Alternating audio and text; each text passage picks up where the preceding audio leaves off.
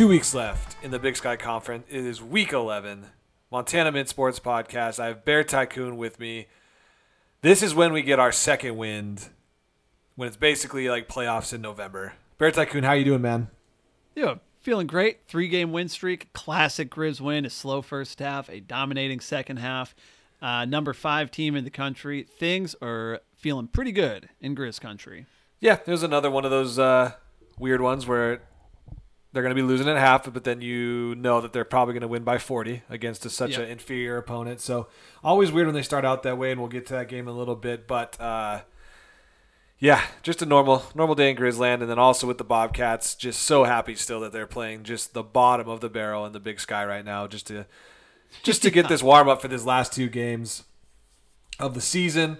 Hopefully the playoff berth because there's nothing that I should say there's no remedy to losing like having or getting to play Southern Utah and Northern Colorado back to back weeks.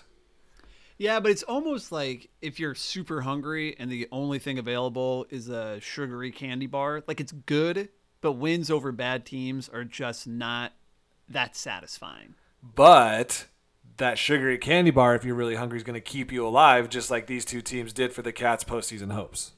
Yes. No, certainly it's been I mean, we talked about the schedule uh, in the offseason, what a cakewalk this was for the for the Bobcats and it's been it's been great for them. Um, and look, they they have a huge issue at quarterback, which we've talked about quite a bit. But what you want is games like this for your quarterback to you know get some reps in and hopefully get some confidence and get going. Now we haven't seen that. It's the middle of November. We've seen no uh, signs of life from uh, uh, either of the Bobcat quarterbacks, but uh, these games are perfect for them, right? Get them a little confidence to close out the year. Exactly. Yeah, well, that, I mean, that's just like you said. It's supposed to, uh, you know, give that quarterback position that maybe been struggling some confidence, but uh, I don't think it's given anybody who's watching the games any confidence. Yes. So, but we're going to start it like we always do. We want to take a look at week 10 in the big sky, check out what went on, which game, uh, you know, caught your eye. Which one did you want to talk about first? Well, uh, I kind of want to talk about the one that jumps out the most to me is Eastern Washington 48, Idaho State 5. Is there a funnier score in football than 5? No. To end the game? And you know what? Coincidentally, I went over to the uh, Washington State and Cal game in Berkeley on Saturday afternoon, Whoa. Saturday Saturday evening, and there was actually the score was six to five at one point. it was really you weird. You poke each other and make it. Whoa, is this a, what inning was- is it? Like so you have all this, these like yeah. built-in jokes. Yeah, I And you but made that get joke a hundred times. I didn't. Uh, I I have good jokes. Um, no, but the fu- so if I said to you it was six to five and a team had scored a touchdown, what would you have thought? Well, it seems it seems unlikely. Well, that's what been the- happened. So score a touchdown. Did they miss the extra point, or did they go for two to get up by a field goal? blocked extra point, returned for a two point conversion. There was not even a safety. Oh, that's Yeah. exciting. That's a little twist, isn't it? Oh, that is a twist. That's a yeah, good twist. it was interesting. It was really weird. It was yeah, six to five in a Pac-12 game, which you don't see very often. But that's nothing to do with the game we were, that you were talking about. Yeah, but huge. But it is news out of weird. the game. Uh, our boy Gunner Talkington got in. Of course he Uh, did. He got in two for five, 69 yards. Classic, classic Gunner. Classic gun. Um, and a touchdown. Uh, yeah. By the way, where did you see would- that he got 69 yards? where did I see that? Yeah, On the in the box score. he had 21 Um, yards. Oh, I'm looking at the FCS stats box score for the game. Ooh, stats doesn't have it right. Well, what's well, what they say, two for 69 yards, and Eric Barriere ended with 406 yards passing. Yeah, I got 406 for Eric Barriere also. Hmm. Something's amiss. Something's amiss. I bet Either you there's- Tucker Gunner got in and and paid someone at stats to change the his yards. Just give him an extra to- just for 48 a yards. Yeah, just There's a laugh. missing 48 yards somewhere on stats, and I think Craig Haley would be the one to talk to, but he'll probably just tweet back at you and call you an asshole. Yeah, He's grumpy. Yep, that's his move. Um, but what was so funny about this game, and what I loved about it so much, was that they had two point. Idaho State had two points for the entire first half. So I obviously wasn't watching this dog shit game, but I that was wasn't a game you had it on, on my schedule phone. on your No, circle on your schedule. It, it was it was so funny to keep. Oh, it's fourteen to two, 20 to two, 27 to two. Like just these scores you never see. There's something pretty satisfying about that. Yeah, and Idaho State, um, a team that we thought was going to be frisky. I think they were one of our leading frisky teams of the year. Uh, they played UNI pretty close to open up their FCS slate, and then beat Portland State, but then just crushed by Montana, beat by Idaho, beat by Southern Utah, beat by Northern Colorado, now a beat down by Eastern Washington. Just a we- just a bad season for all the way around for the Bengals, and that's why they're ranked uh, in the very bottom of the um, Montana podcast networks power rankings. Big Sky Big podcast. Sky Podcast Network Power Rankings. Idaho State. We had Andrew Howden on um, Big Sky Big Takes last night and asked him. We had a bu- we had three representatives of the teams not making the playoffs, so we can kind of cross them Oh, off. that's a fun year. one. Yeah, Andrew said Full of uh, optimism and I asked him what happened. He said, uh, "We just started turning the ball over." So that's Yeah. not a recipe for anything. But Idaho good. State, awful. But they this season were receiving votes for the top twenty-five up until week seven. Seven of the eleven weeks, Idaho State receiving votes. and that had to have been after their win against North Dakota. I would assume would have been when It's- they would have still received. season. And then yeah, we didn't know anything about them for the entire entire season until conference play started. Then we figured out that they are Not good. very good. The worst in the Yeah. Big Sky, according to the the most respected media in the Big Sky. Yeah, because they they had a Division two game to start the year. Well, remember they had a bye week in week one. Yep. Division Division two game to uh, for their first game, an FBS loss to Utah. So three games into the season, we know nothing about them. People keep giving them top twenty-five votes. Then a close loss at UNI, lost by a touchdown.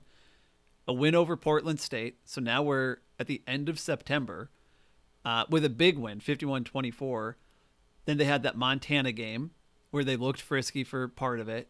North Dakota win, and then they haven't won a game since, and they've just gotten smoked the rest of these By the worst teams in the conferences. Yeah. Yes. So Idaho State absolute worst teams. Yeah, horrible, horrible, horrible stuff. But uh, also of note out of this game, when you look at it, Eastern Washington's definitely not going to make the playoffs, even if they run the table. They have Cal Poly and Portland State up uh, their next two games, which I, they're obviously going to be picked to win and will most likely win those.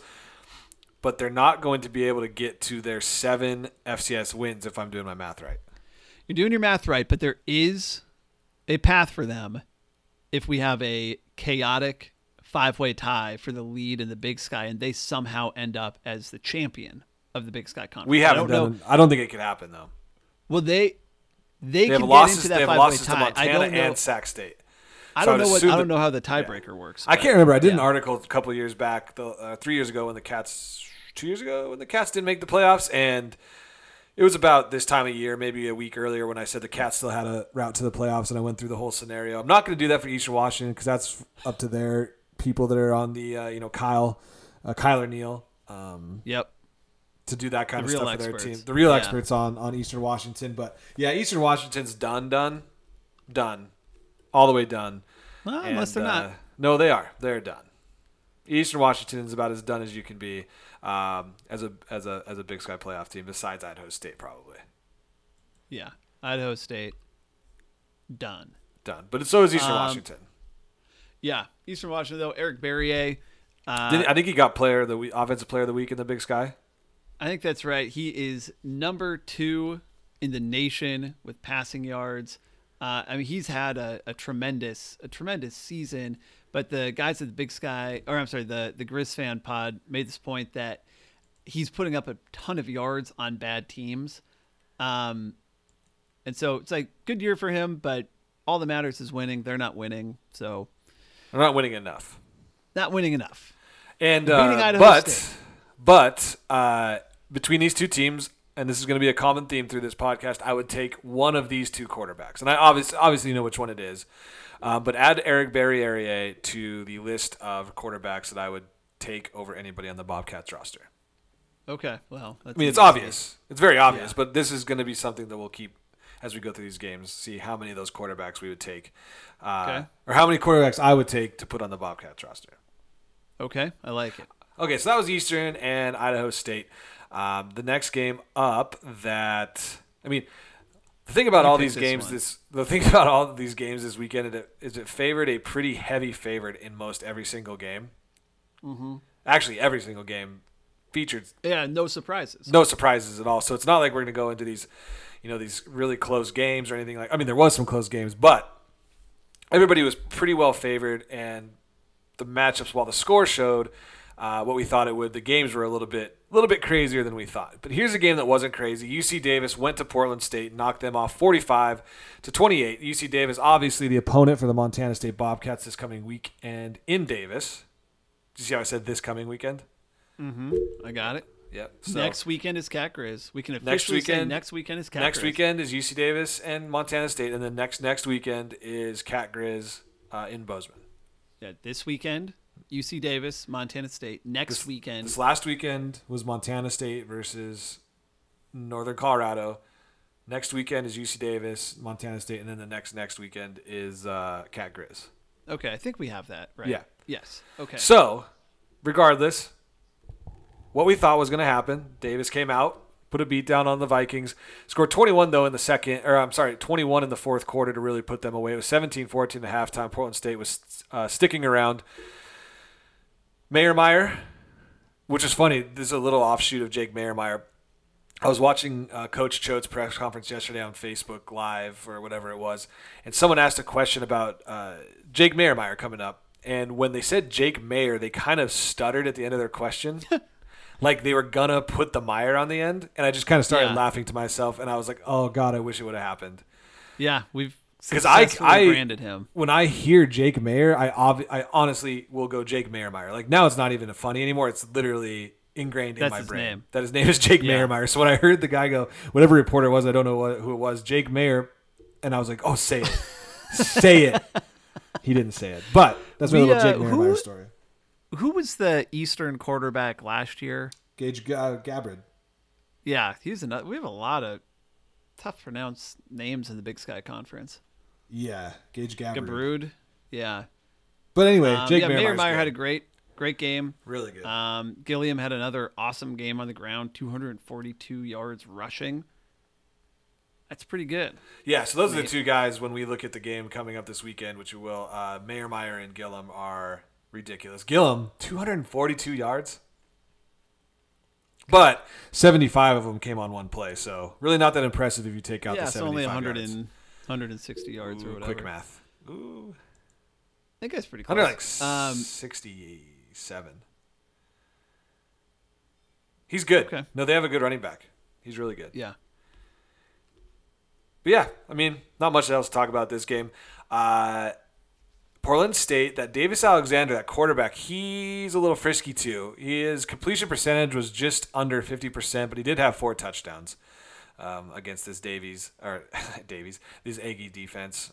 Uh, they rushed for about 150 yards. Montana State's going to need to put up a lot more than that this weekend if they're going to want to win uh, against UC Davis's defense. But yeah, nothing too crazy about this game, uh, except the fact that I would take two out of two of these quarterbacks to be on Montana State's team and start. Oh yeah. Well, what I- I mean, Davis Alexander has flown under the radar uh, Yeah. all year. If, if you look at uh, passing leaders, individual passing leaders in the Big Sky Conference, Cook is one, Barriere two, Mayer Meyer three, and uh, in terms of yardage, Davis Alexander number four. Yeah, no, he's a good quarterback, and you're right. He has thrown under, uh, flown under the radar. I know the Grizzly fans uh, and players. I think were pretty impressed with Davis, Alexa- Davis Alexander and how tough he was during that that uh, um, Portland State and Grizz game. Uh, and that's where I kind of started noticing him. And then had another decent game against Eastern Washington. The four touchdowns, maybe not the yards to go with it, but uh, definitely would take both of those guys uh, to be on Montana State right now over anybody that's on their roster that's played. Yeah. Yep. That's probably a safe bet. Yeah, so that's three out of the last four quarterbacks we've talked about. Just if anybody's keeping score at home. Okay, actually, I am. Yeah, One, two, three. Okay.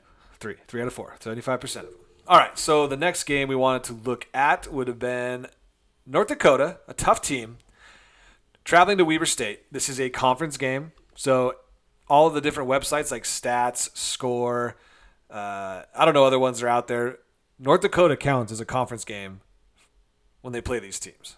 So there's a lot of confusion out there. People think Montana State only has one conference loss, and while I'd like to think that as well, it is not true. North Dakota did beat us, but most of the websites do not have North Dakota counting as a uh, conference game for the Cats. But that's not that important, I guess, Yeah. because I'm I assuming mean, the I'm, sure assuming the that- Big I'm Sky sure Conference the playoff knows. committee. Yeah, I'm sure the playoff committee is going to know. Well, unless the playoff committee is looking at stats, like the actual website Yeah. stats That's true. Uh, They're doing the same amount of research that we do before that we do right before the show. Yeah. but anyway, this game was insane. So you had the Mm-hmm. number three team in the country in Weber State that had to rally to knock off a pesky, pesky North Dakota team. This game makes me feel a little bit better about the Cats' loss to North Dakota. I'm just going to say that. It doesn't make me feel great. But it makes me think that North Dakota is a pretty solid team. They're five and four, but a pretty solid team. They were probably Okay. a fringe fringe playoff team. This game would have probably gotten them into the playoffs if they could, you know, if they win their last one, uh, whoever that's against, or their last two, whatever. But uh, yeah, Sac State, or I'm sorry, Weber State had to come back, and this wasn't the onside kick game. That was Sac State NAU, right? Yes. This is good. This is really good podcasting by us. Yep. No, I mean, it's a, it's a hard fought game. Um, Yeah, so Weber scored two or ten points in the last two fifty to win this game. yeah. So it's twenty seven to twenty with seven minutes left in the fourth quarter, and Weber came back, got a twelve yard run from Constantine, and then a thirty two yard field goal with thirty one seconds left uh, to win the game. Correct.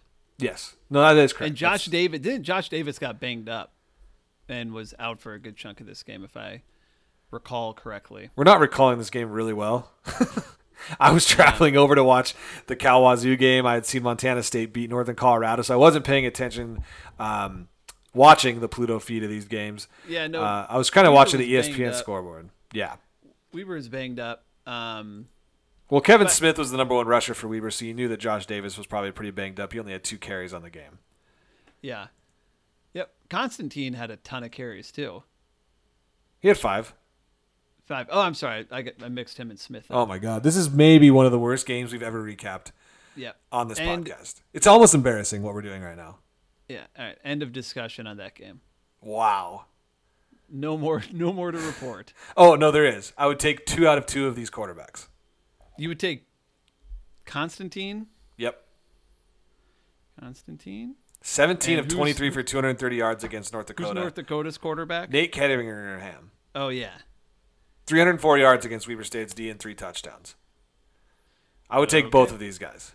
And Jake Constantine, I know he doesn't put up these these ridiculous stat lines when you look at um, the quarterbacks in the Big Sky. Constantine is literally right above Tucker Rovig in passing yards, but Rovig did nothing against North Dakota. At least Constantine threw for two touchdowns and had 230 yards. The only quarterback that got anything going against North Dakota was Troy Andersen. So, if anybody hates me for saying they would take Jake Constantine over Tucker Rovig, you're just wrong. Like you're just wrong, and you're you're too loyal to your Bobcats. Yes. Completely agree. So that is Um, what five, four or five out of six, Five out of five out of six. I'm keeping five out of six quarterbacks that I would take over the current roster that we have. Yeah. Um, let's do this Idaho game. Our boy. Can we, or do we have any other non-Montana Yeah. games? Well, of course, Okay. we have like the craziest game of them all. Oh yeah. Sac State traveling to NAU. So Sac State again for their second week in a row without their quarterback, uh, Kevin Thompson, their star quarterback. For my money, the best quarterback in the league. Even though the the uh, the yards may not show it, the wins are def the wins definitely show it, and you can see how the Sac State team plays without him. But anyway, thirty-eight to thirty-four over Northern Arizona. Northern Arizona put up a put up a fight in this game and it all came down to an onside kick. So North Dakota, I'm sorry, Northern Arizona was up 34 to 24 with 5:42 left in this game. Sac State scores um, on a 30 yard pass to bring it to 34 to 31 with a buck 38 left in the game. They get the onside kick, and then with 23 seconds left, touchdown, 18 yard pass play.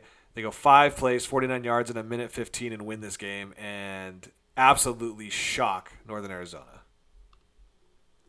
Yeah, and uh, not only adding to kind of the craziness of the end of it, the guy who recovered the onside kick also caught the game-winning touchdown. Pierre That's Williams. pretty cool.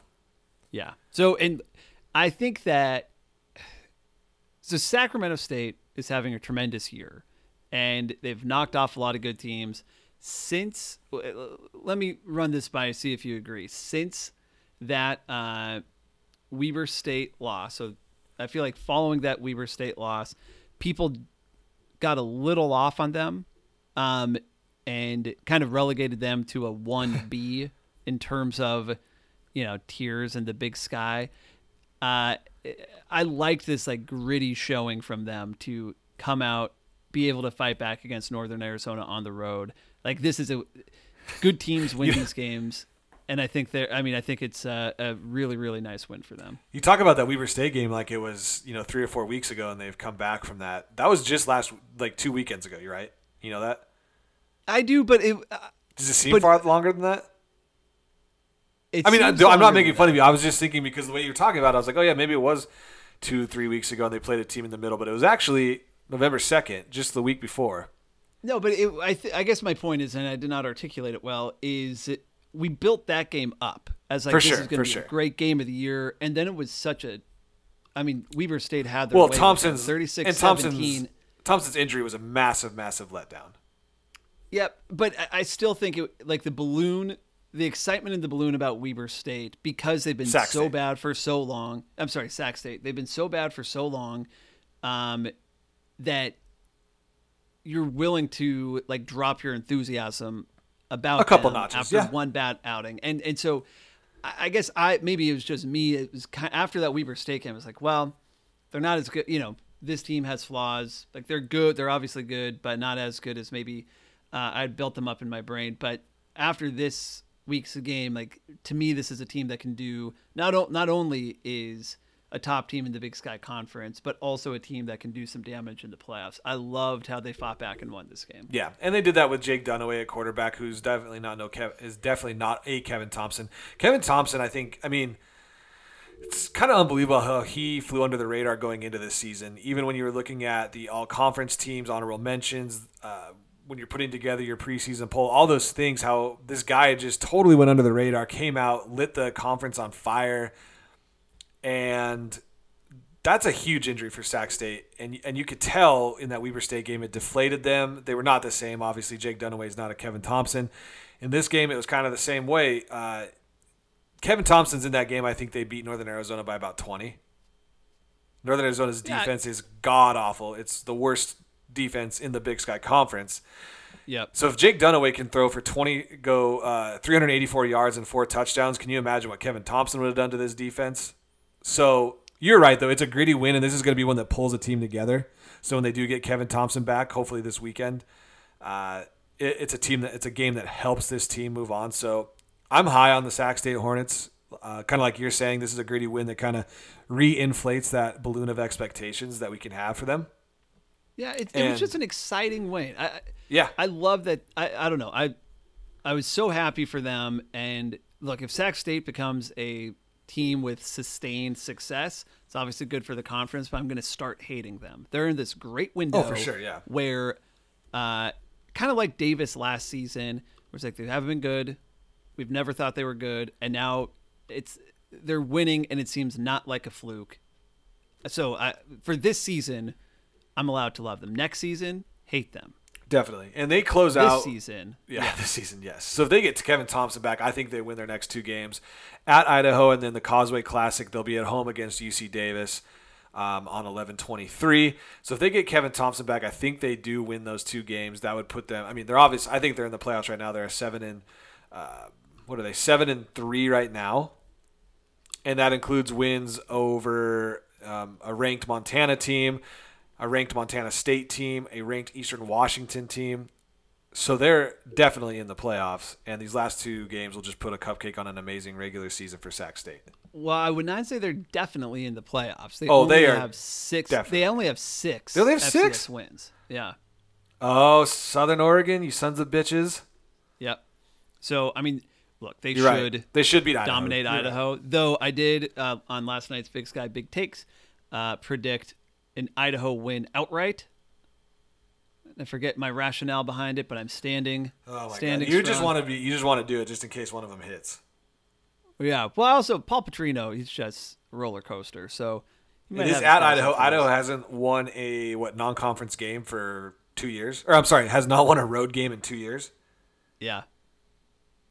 I think. Uh, I think that's right. So it's uh, uh, they should Sacramento State should win one of these next two game, games if they get up to seven FCS wins. They're obviously They deserve to be in the playoffs because they have a lot of nice W's. They have not had an easy schedule at all. No, so that game, I mean, Case Cookus didn't have his normal game, which I think is a testament to Sac State's very strong defense. I think they, you know, lead the conference in sacks, if I'm not mistaken. Uh, Case Cookus, 186 yards and a touchdown. To have Northern Arizona still in this game after Case Cookus only goes for 186 is kind of amazing in itself. Joe, uh, I want to say Joe Logan. I'm just assuming just because I'm thinking Joe Rogan when I see his name. It is Joe Logan, Yeah. actually. Uh, Nice. He, yeah. He uh, he ran for 210 yards and three touchdowns, so they had some help from their running game. But uh, pretty impressive that Northern Arizona was even in this game to lose it in such heartbreaking fashion, uh, with Case Cookus playing so bad. Yeah, in Sacramento one. State, according to Hero Sports, has the the second toughest schedule in all of the FCS. And they have mostly dominated everybody except for Weber. Yeah. So that was a fun game. Montana, though. That one was cool. Montana, number five. Weber State, number four. So it goes to show th- there's no way this is right. That's not right. It's probably in the conference.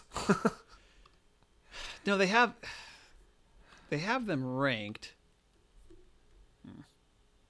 because they yeah they have them ranked differently. Never mind. This segment is Um, we Sac- Sacramento State. Sacramento State is they for strength of schedule number two in the Big Sky or in uh, in the uh, all of FCS. what the hell is going on? I I think I've landed this plane. It was a shaky, shaky approach. Sacramento State, they are number two strength of schedule. The other schools I listed, those numbers are incorrect, so ignore those. They may or may not be. Well, they're definitely not. I've now cracked the code of how this thing is is set up. Holy cow! Yeah, Let's let's get to the next game. yeah. Oh wait, sorry. Um, one out of two of these quarterbacks I would take. So, oh yeah. So you would take, I'm assuming, Case Cookies. uh, Case Cookus. the jury is still out on whoever the hell Sacramento. Jake Dunaway. But you would, yeah, but you would take, But he had, but hell, he had 384 yards passing. So and you would take. You know what? Screw it. I'm taking You would him. definitely take. I'm taking him. Yeah, you, No, you're right, and you didn't even talk me into it. I talked myself into it. I'm Like, I looked at giving you that- the Sacramento State Oh team God. quarterback. Yeah. Oh, for matter. sure. for sure. Oh yeah, it doesn't matter which one. Yeah. Yeah. No, I would take Jake Dunaway for sure. Okay. So, So right is that now, all right. seven of eight? We'll get through all of these. That's Yeah. seven of eight. We'll get through all of these and we'll we'll run through the list. Oh my god. All right, so you wanted to talk about Idaho and Montana next. Yeah. Just because Idaho has been so fun to to watch all year, so unpredictable. We never know what this wacky team is going to do. Um, and it looked like for the first few moments of this this week's game uh, at Montana that things weren't going to go well. They jumped out to a 10 nothing lead. The Grizz looked awful. Three turnovers in the first half. Um, down 10 nothing. You know, I- I think everybody was pretty happy that it th- that's where we were after the three turnovers. I mean, things could have been much much worse. Uh, the hole could have been a lot harder to get out of, but looked like Idaho was going to be frisky. It was uh, ten nothing. Then the Grizz went on a forty-two to seven run, uh, and and all is right in the world. But um, it, it was just so fun seeing Idaho actual like sitting down watching, and at some points I had to listen to uh, the game on the radio. But just paying attention to a full Idaho game was as good as advertised. the coaching staff is I mean, we joke about them being bad. They seem like a train wreck. The way that uh, they kept cutting away to the coaches, like screaming at their players, it, it, it just there was such a sense of dysfunction around everything that Idaho was doing. Um, even when they were winning, Yeah, they were up ten to nothing. they were up 10 to nothing but even then it was like look if you get three turnovers early in the game if you're if you're winning the turnover battle 3-0 um and it's still i forget when the third turnover happened if it was uh end of first quarter beginning of second quarter but if you it, you have to be up big if that is if those are the facts in front of you especially We're at, three- at Washington Grizzly against a top ten team. If you're gonna take, it- yeah, if you're gonna take advantage of that turnover battle, you better score. Well, but on top of it, Idaho received the ball, so they had like four, uh, four Kind of extra you know, possessions. yeah, then they it, everything just was in their favor, and they could only come away with uh, a ten nothing lead. And you just you know when like you're watching an NCAA tournament game, a 16-1, and I feel like every year at halftime there's a 16 seed that is either winning or within striking distance over the number one seed. But you just know it's like, all right, these guys are going to turn it on, uh, knock these jokers out. That's what happened. Um, the Grizz just looked like a, a completely different team after then, and this is what they've been doing all year. Um, what I like about this Grizz win, and and I think what's what speaks so well to their uh, chances going forward is they continue they, continue to win games in many different ways. They had to deviate from their game plan. Cam Humphrey, uh, you know, two interceptions before he got benched for Dalton Sneed. They, I imagine, were not expecting to bring Dalton Sneed in at all. Um, they had to pull an audible. The team rallied around them. They had a good game. They, you know, Marcus Knight fumbled early on, so they had to get uh, uh, Nick Ostmo in there to uh, spell him, and they didn't miss a beat. You know, kind of being so deep, having uh, pieces that are that inter- interchangeable. Uh, it, it just as a fan, this is kind of the best case scenario. Uh, on the Grizz fan pod, they talked about the Grizz have not yet played a perfect game, and I, I strongly believe that every game I've watched of theirs this year, there's been something that you know there was a big time mistake. It hasn't mattered, right? Like the only the Sacramento State game that was ugly, but otherwise the Grizz have just looked like such a solid overall team that it's uh it makes me very happy. Yeah, but sometime if they're gonna play, I mean, they got down. They get they've been getting down early to teams. They honestly not lost anything. I mean, they were down at, halftime, I believe, to Idaho State. They were only at four to Idaho at halftime. Um, I think I'm trying to think of the other games that they were down at halftime or or close to it. But um, at some point, you, you think that may come back and bite them if they're going to play a team like Weber or Mo- even Montana State, maybe someone better than than Idaho or Portland State or the Idaho State win that they had. So it is going to be interesting to see if they come out fast this weekend against Weber, knowing that they have to, knowing that Weber's not going to be a team that's going to roll over once you know the, if the Grizz. You know, say Weber gets out to a 10-0 start, the Grizz come back and go 14-10. A lot of these teams seem to be rolling over and saying, "Okay, we gave it our best shot, but now here, here come the Grizz." It'll be interesting to see a team like Weber State or even a team like Montana State, where last year they were down, you know, quite a bit. Miracle, Missoula, they came back and won. Uh, teams that have some confidence in, in being able to come back against the Grizz and knowing that they're a good enough team to do it. It'll just be interesting to see if the Grizz can come back from a slow start if it happens against either of their next two opponents, uh, or if they try and just come out of the box on fire, hoping that that doesn't come up again. Because you're right, they haven't. They've they've uh, been given teams best punches, and they've they've come out mostly in the second half and and, and taken it to them. But you wonder how long that's going to take. And I don't think any team has played a perfect game ever. Right. I mean that's I know it's, uh, a hyperbole. Like it's- nobody's Played a perfect game or the best game of all time. Anything like that, I get that for sure.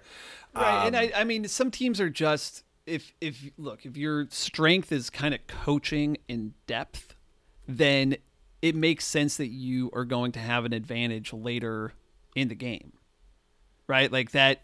That's where you're built for your advantage. You're making adjustments. You have players that are interchange. You know, more interchangeable so they can come in.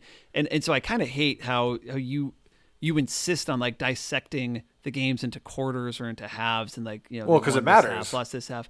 But what matters is the W at the end. The Grizz look, it's frustrating that they start out slow. It's unquestionably frustrating, but they're eight and one in FCS games, and with against a very tough schedule. And so I am, know, it, it, it is frustrating. I wish that they were, you know, coming out of the gate strong, but I like the outcome. Know, Well, yeah, obviously, like me- we talk about every Big Sky win is a Big Sky win, and that's all you need. Every FCS win, you know, we talked about beating the Monmouths and the Wagners and the CW Posts and those kind of teams. It's an FCS win, right? Like, Yep. totally fine. But you also have to look at can a team sustain being down continually? And they so far they have, and they obviously have made a ton of second half adjustments, which shows good coaching. And I think the Cats do a lot of the same thing uh, with some of their second half adjustments. And you're right, it's all about. I mean, Cats were down twenty one to nothing to NAU and came back and won that game. You know, good teams will pull them out. The better team is going to win most of the time in those situations. Um, but I think I dissect it that way just because there are sometimes if you get down to a really good team, it's going to be really, really hard to come back. Whereas if you get down to Idaho State, now we know that that really wasn't that hard to come back and beat them by 70. And they probably should have beat them by 80. Well, I mean, they won by 39 points, so I'll well, they should have it. beaten by 80. right. Sure. At the Time time, we thought that they were strong. We were they were Yeah. Idaho State was receiving votes still. they were 25. They were. But yeah, another fun win over Idaho, and another you know Idaho can't win on the road. It's been two years since they've won on the road, uh, so maybe even Yeah, three and years. so obviously, all right. So in terms of quarterbacks, you would obviously take either Grizz quarterback. So we'll give you Correct. Grizz team Easily. quarterback, Grizz team QB. Um, and then I think the question, the big time question, is what about Mason Petrino? What about Idaho's Mason Petrino? Okay, and I, And- this is going to be a deep dive into Mason Petrino.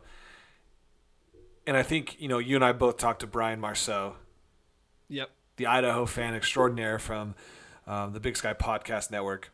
Um, we have two fantastic Idaho fans who somehow uh, actually keep talking Big Sky football, love their Vandals so much, and love the Big Sky and the FCS so much that they, that they keep talking to us about their Idaho team. But he did a deep. He actually was the one that did the deep dive into Mason Petrino. And this all came Yeah, up we're gonna we were, we're gonna steal his credit. yeah, We're gonna steal his work, take the credit. Jerry, cut out all this talk Yeah. about Brian. whoever he is. Um, Okay, so Nate and I did a bunch of research on Yep. Mason Petrino, and why don't you just kind of start off with with your favorite factoids? Okay, so my favorite factoid about Mason Petrino, the coach's son, after two years of development in the Idaho system, hmm, I think my favorite thing about him is he. there's not much to like about him, honestly. I'm looking through this shit, and there is like literally, I was like, what is my favorite thing? And it's all just shit. Which is saying something because, I mean, Okay, here's a good one. In the FCS games that Petrino has started, the FCS games, Idaho has averaged 22 points per game. That would be second worst in the league, only second to the god awful offense of Cal Poly. Yes, that's a good one. Um, Mason Petrino's best FCS game is probably on par with some of these other quarterbacks that we've already listed off that are on your wish list uh, as their worst games. But Mason Petrino's best game is against Eastern, 22 for 31 for just 240 yards uh, and an interception. Now, granted, he did have three touchdowns. So that's pretty good. But 63 rushing His- yards, too. So he, he accounted for his 303 best yards. game, best game, pretty like average Big Sky game. Right. But I would love that game out of Tucker Rovig against an opponent like Eastern Washington. oh yeah, Don't even his get me worst started. game, his worst game, which is my favorite stat out of all of these, was at Portland State. He went eight for fifteen for seventy yards, zero touchdowns, and two interceptions. Just perfect. You know what's kind of Truly funny? perfect. and this kind of is a good segue. I mean, we, we can keep talking about Mason Petrino, but kind of a fun segue into the Montana State game. Well, let's keep going on Mason Petrino. Well, there's a there's a there's a correlation though on that one okay. Go ahead. because so we just talked about Mason Petrino's worst game, like you said, being against Portland State. Not known as an FCS power on defense or, or you know pass defense or anything. 8 of 15, 70 yards and two picks. That's not good at all, right? Nope. So we go over to the Montana State Northern Colorado game from last weekend. And we want to look at how the amazing Tucker Rovig did against one of the worst defenses in the league in Northern Colorado. Tucker Rovig went 10 for 15 for 77 yards, a touchdown, and an interception. He accounted like Montana. That's horrible. That's bad. Okay. Okay. And like Montana Parlay has has talked about a couple of times, he accounted for 50% of Northern Colorado's points by throwing another pick six, which we know that they're gonna they're gonna keep coming. How slow he is to release the ball, he's staring at the receivers and all that kind of stuff. yeah. So Do you think Tucker in floor when, uh, is the same as Mason Petrino's floor. Yeah. Um, do you think in college, you know, when when a quarterback gets sacked, that lost yardage counts against his Rushing. uh, rushing total? It does, Do you yes. think that? Um, well, I know that, but do you Yes. think in college they should uh, subtract interception return yards from your passing yards? That's actually a good idea, and it makes sense. It would that would not In be this case, he in this case he would have gone Mason from Petrino or Tucker. No, but in this case he would have gone from 77 passing yards to 67 because he threw it and it was a 10 yard return. So yeah, that one wouldn't have hurt so bad, It would give opportunity for uh, negative passing yard games. which would be pretty fun. which would be fun. Yeah. Um. All right, back to Mason Petrino. Let's knock off a few of these other hilarious stats of his. Uh, so his game against Montana was actually his highest passing yards in a game uh, this season, 242 yards.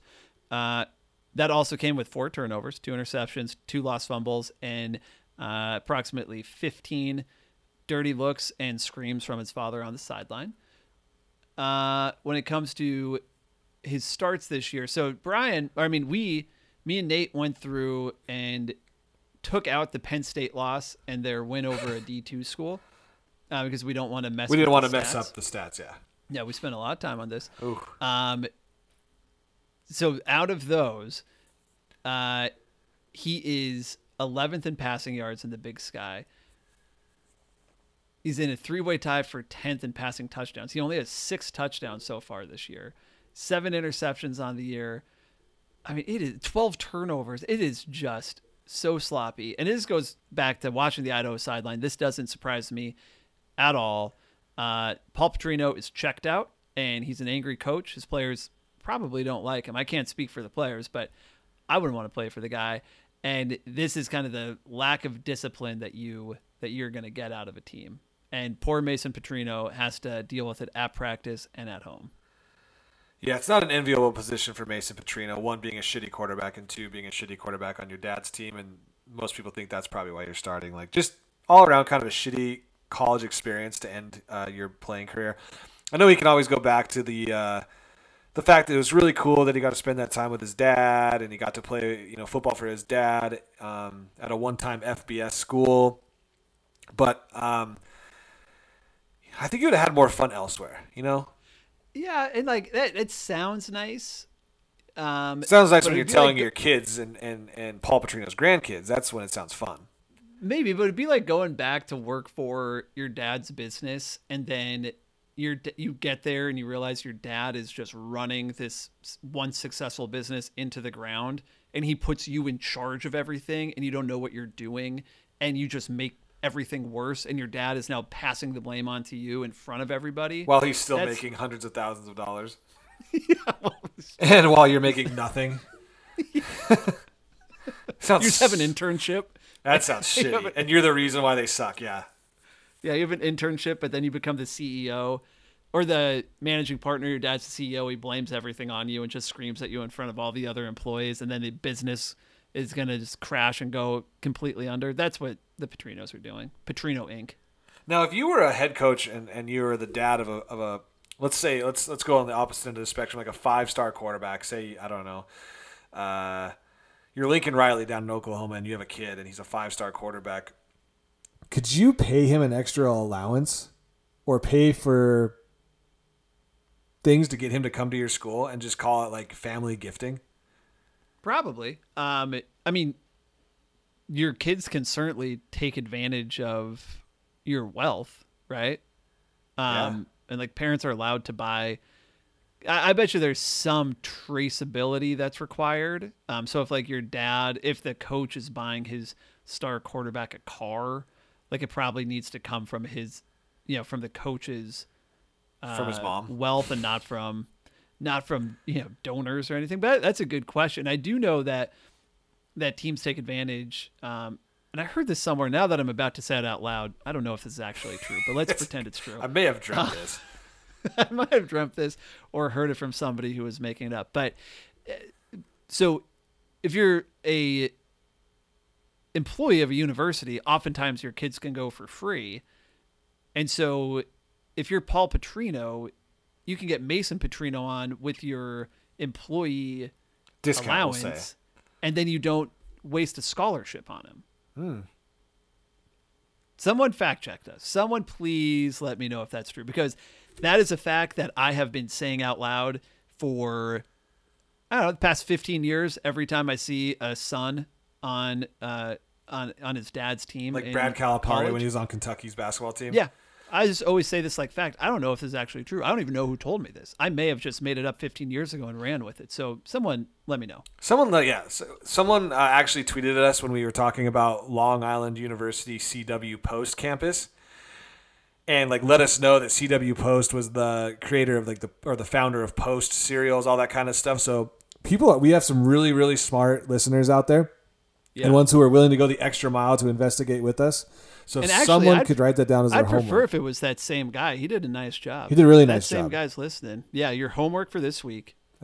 Look into this uh, father-son scholarship gimmick, Please. say please, please. Thank you. thank you, thank you. And then we'll take credit for your research on Yeah. the air next week. Yep, we kind of gave him credit Okay. this week. Yeah, we did. But all right, you start on the Bobcat game. I'm going to find this guy's uh, name because I do want to give him credit. Is it is like Logan Dennis? There's No, a Dennis in there somewhere. Yeah. All right. What happened with your uh, Bobcats? You're not even listening now. no. Oh Like, ta- I'm just talking to a microphone. Um, Whoa. So obviously a, a fantastic win for the Montana State Bobcats over the you know a, a traditional power in the Big Sky Northern Colorado. They're not last in the uh, Big Sky Podcast Network's power rankings, uh, so it's not like they're beating up on the worst team in the league uh, by any means. But 45 to 14, another 40 plus point performance by the Montana State Bobcats you just have to think they have all the momentum going into this UC Davis game. Um, I'm kind of kidding there because our quarterback situation is still god awful. I'm very, very depressed. I should be happier after a game like that, uh, considering that Montana State had like 15 people carry the ball and get rushing yards. They rushed for 451 yards on 46 carries. It's about 10 a carry against this lowly Northern Colorado team. Um, it it was fun to watch. It's a win that you, you have to have and need to have, and it's in Greeley, so it's always good to get a road win in the FCS. But God, it's just so sad to see the state of the Montana State quarterback position right now. Uh, like we had previously talked about, Tucker Rovig goes 10 of 15 for 77 yards. He throws a pick six in the first quarter that brought the score to seven to seven. Luckily, Northern Colorado is dog shit, and Montana State was able to rush or you know run off the next 45 points. It was 45 to seven in the fourth quarter. Uh, Casey Bauman comes in to clean everything up, goes three of five for 34 yards, but still the mechanics are just all jacked up on him. He's not the future of this program either. Um, but my highlight from the Montana State quarterback position did you see? Did you see Troy Andersen's touchdown pass? Oh yeah. It was Tim Tebow in the FCS, like we've always called him, the FCS Tim Tebow, running up to the line, shoots like a jump shot. It wasn't even like a jump pass. He was like literally shooting a basketball uh, and caught by, uh, if I'm not mistaken, that one was Derek Snell for the touchdown. Or it was, no, it was Jason Skrempos. Sorry, my bad. Jason Scrimpos uh, for the touchdown.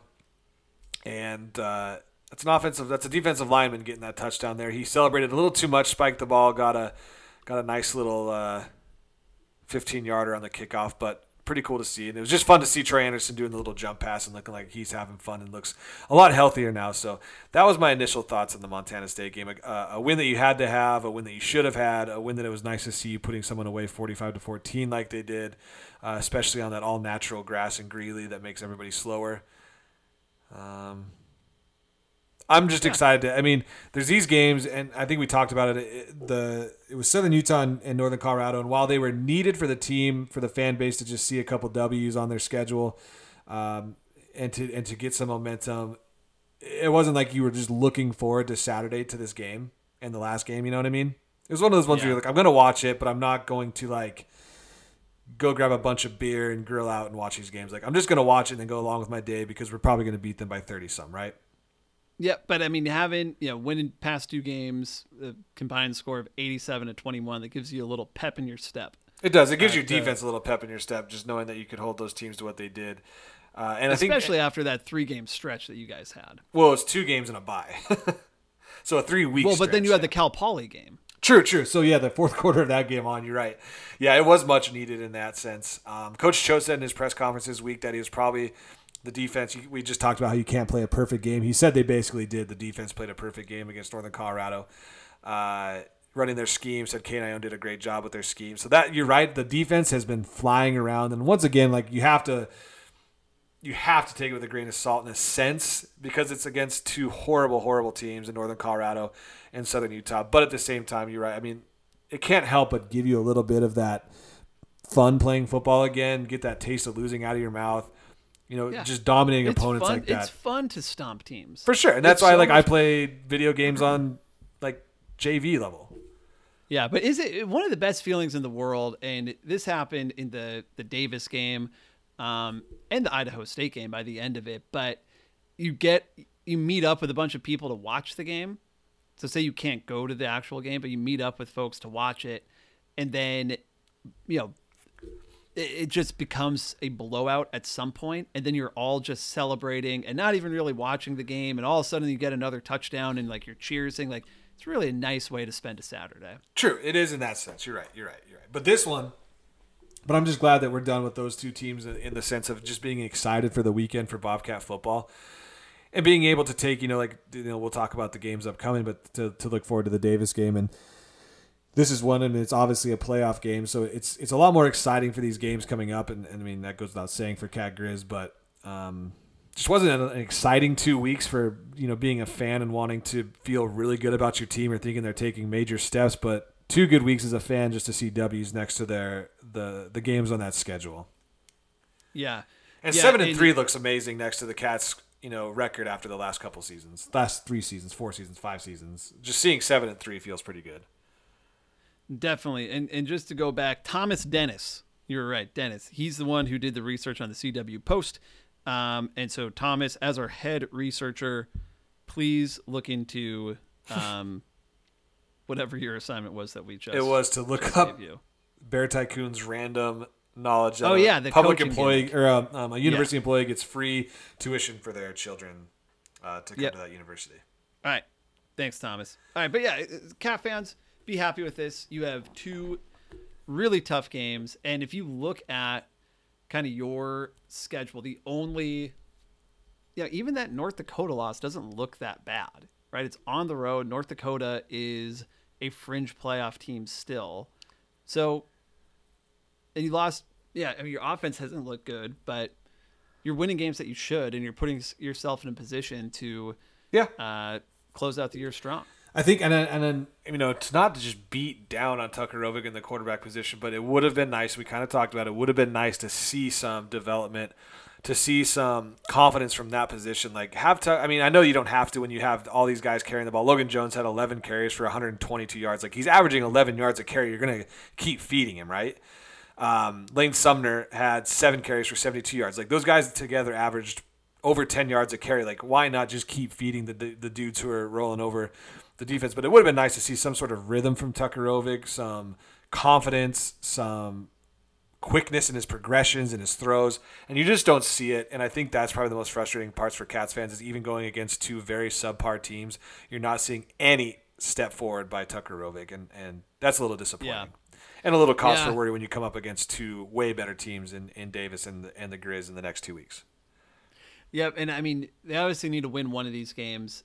I do. It, part of me thinks that you guys. I mean, you guys are, have so many offensive, despite your quarterback being garbage. You have so many weapons on the offensive side, uh, where I, why wouldn't Jeff Choate kind of go back to this offense that's led not maybe keep Rovig in at quarterback, but just led by Troy Andersen Yeah. or even like I, to me at this point in the season It's not you about just have to go all in on what works. And so maybe you you know you play Rovig this week uh, at Davis, but then against the Grizz, be like, all right, Try it out. we got to win this. We got to win this. We're going to trot out Troy, and if we make the playoffs, we are just going to run like this hybrid uh, option type offense Yeah. and just try to run over everybody. Well, that's what I and I talked to a couple of people uh, via Slack and via text during these last couple of games, and, and it does look like that Choate finally gave up on the development part of this quarterback position. I think the last two games, Andersen is coming out has come out and take the first couple snaps, if I'm not mistaken. I know he did against Southern Utah. I can't honestly can't remember specifically if he did this game, but he's getting that more time playing that quarterback position. It seems like they're working him into more of a game plan, which does make me think that Choate was finally like, screw this development thing. Rovig is not our long term answer. We need wins now. It is not about developing this kid for the later in the season or next year.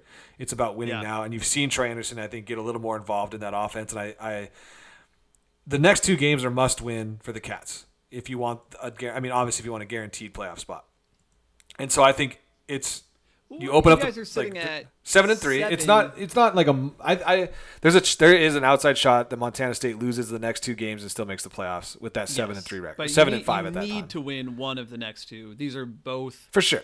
tough. well, they're both tough definitely. games. Well, they're yeah. But I, I you are. I mean, you're underdogs in this Davis game. Right? for sure. Yeah, we're probably gonna be the underdogs. And we're underdogs the next two weekends. Unless Montana loses to Weber, we absolutely murder UC Davis, and they see us, and it's either a pick 'em or Montana State being at home gets us, you know, a couple points. Yeah. So, yeah, it, it- I mean, it, it- it is nice to see Troy Andersen getting some reps again, getting involved in this offense, and hopefully maybe creating a little bit more momentum going forward, especially as we hit the most in, the the two most important games on our schedule all season. Yeah. So yeah, Well, Well- that's a and and you have we got big announcement. Old hot take Nate's going to be at the game this week. I will be at the game in Davis. If you see me, you don't even know what I look like, but just come say hi. I will buy you a beer. Um, I will tweet out where our location is on uh, Saturday. I don't know exactly where it is. I'm still trying to figure out what the hell you do up in Davis to tailgate. They have like these parking passes, but I can't tell if you need one to park on campus. They're like 60 bucks the day of the game. So I'm really confused. I might just go up there in the truck and try and figure it out and just park, you know, um, really anywhere that there's a spot for us to crack a couple Coors Lights and uh, have some tri-tip and and and uh, hopefully watch the, the Cats win. But I'll I'll uh, if you see me, I'll tweet out my location. Come see me. I'll give you a Coors Light. I love it. And uh, I'm assuming Jacob Nip, you would trade him for. Oh hell yeah! all right. I think we've come to the conclusion that I would trade Tucker Rovig. For literally any quarterback in the Big Sky Conference besides the dude from Idaho State, yeah. And someone must have had a buy this weekend. Southern Utah.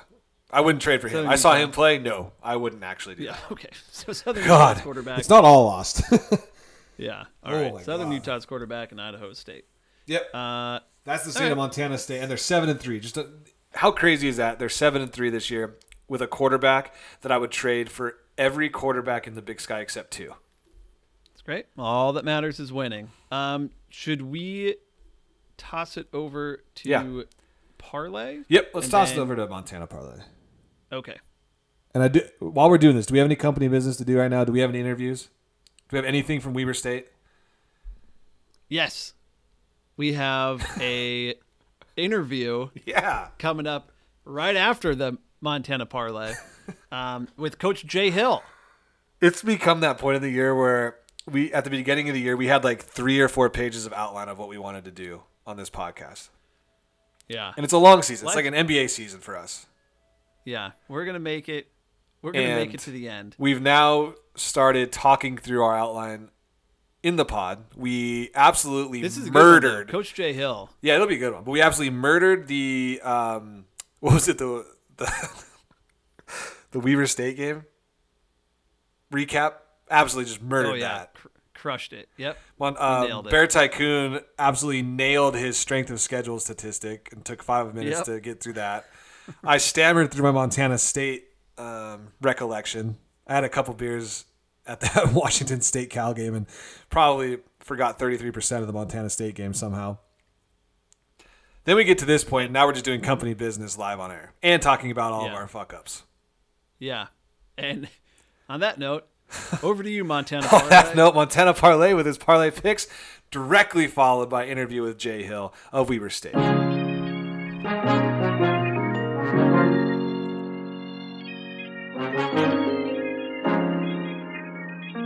Welcome to another edition of Parlay's Picks. I'm Montana Parlay. We've only got two weeks left in the Big Sky Conference regular season, and it's time to right the ship. Looking back, I think it's best I do not pick cat or grizz games any longer. Emotions are too high, and my record is atrocious on those. Otherwise, I'm doing pretty well. We're making some money, and if you follow the uh, Big Sky Better Lines on Twitter at the Big Sky Podcast Network Twitter feed, you'll notice I'm doing pretty well on those as well. So let's take a look across the Big Sky at the lines this week. Weber State comes to Montana in what is the showdown of the Big Sky. First place is on the line, and the Grizzlies are favored by four and a half points. It's too bad we can't bet first and second halves, or we could be making millions off the Grizz this year. Montana State travels to UC Davis in a nearly do or die game where the Cats are three point underdogs. If Montana State does not win this game, then everything is on the line next week at Cat Grizz. Let's hope the Cats pull this one out. The line I like right now is North Dakota, 16 point favorites at home against Northern Colorado. North Dakota's getting stronger. They're in the playoff hunt.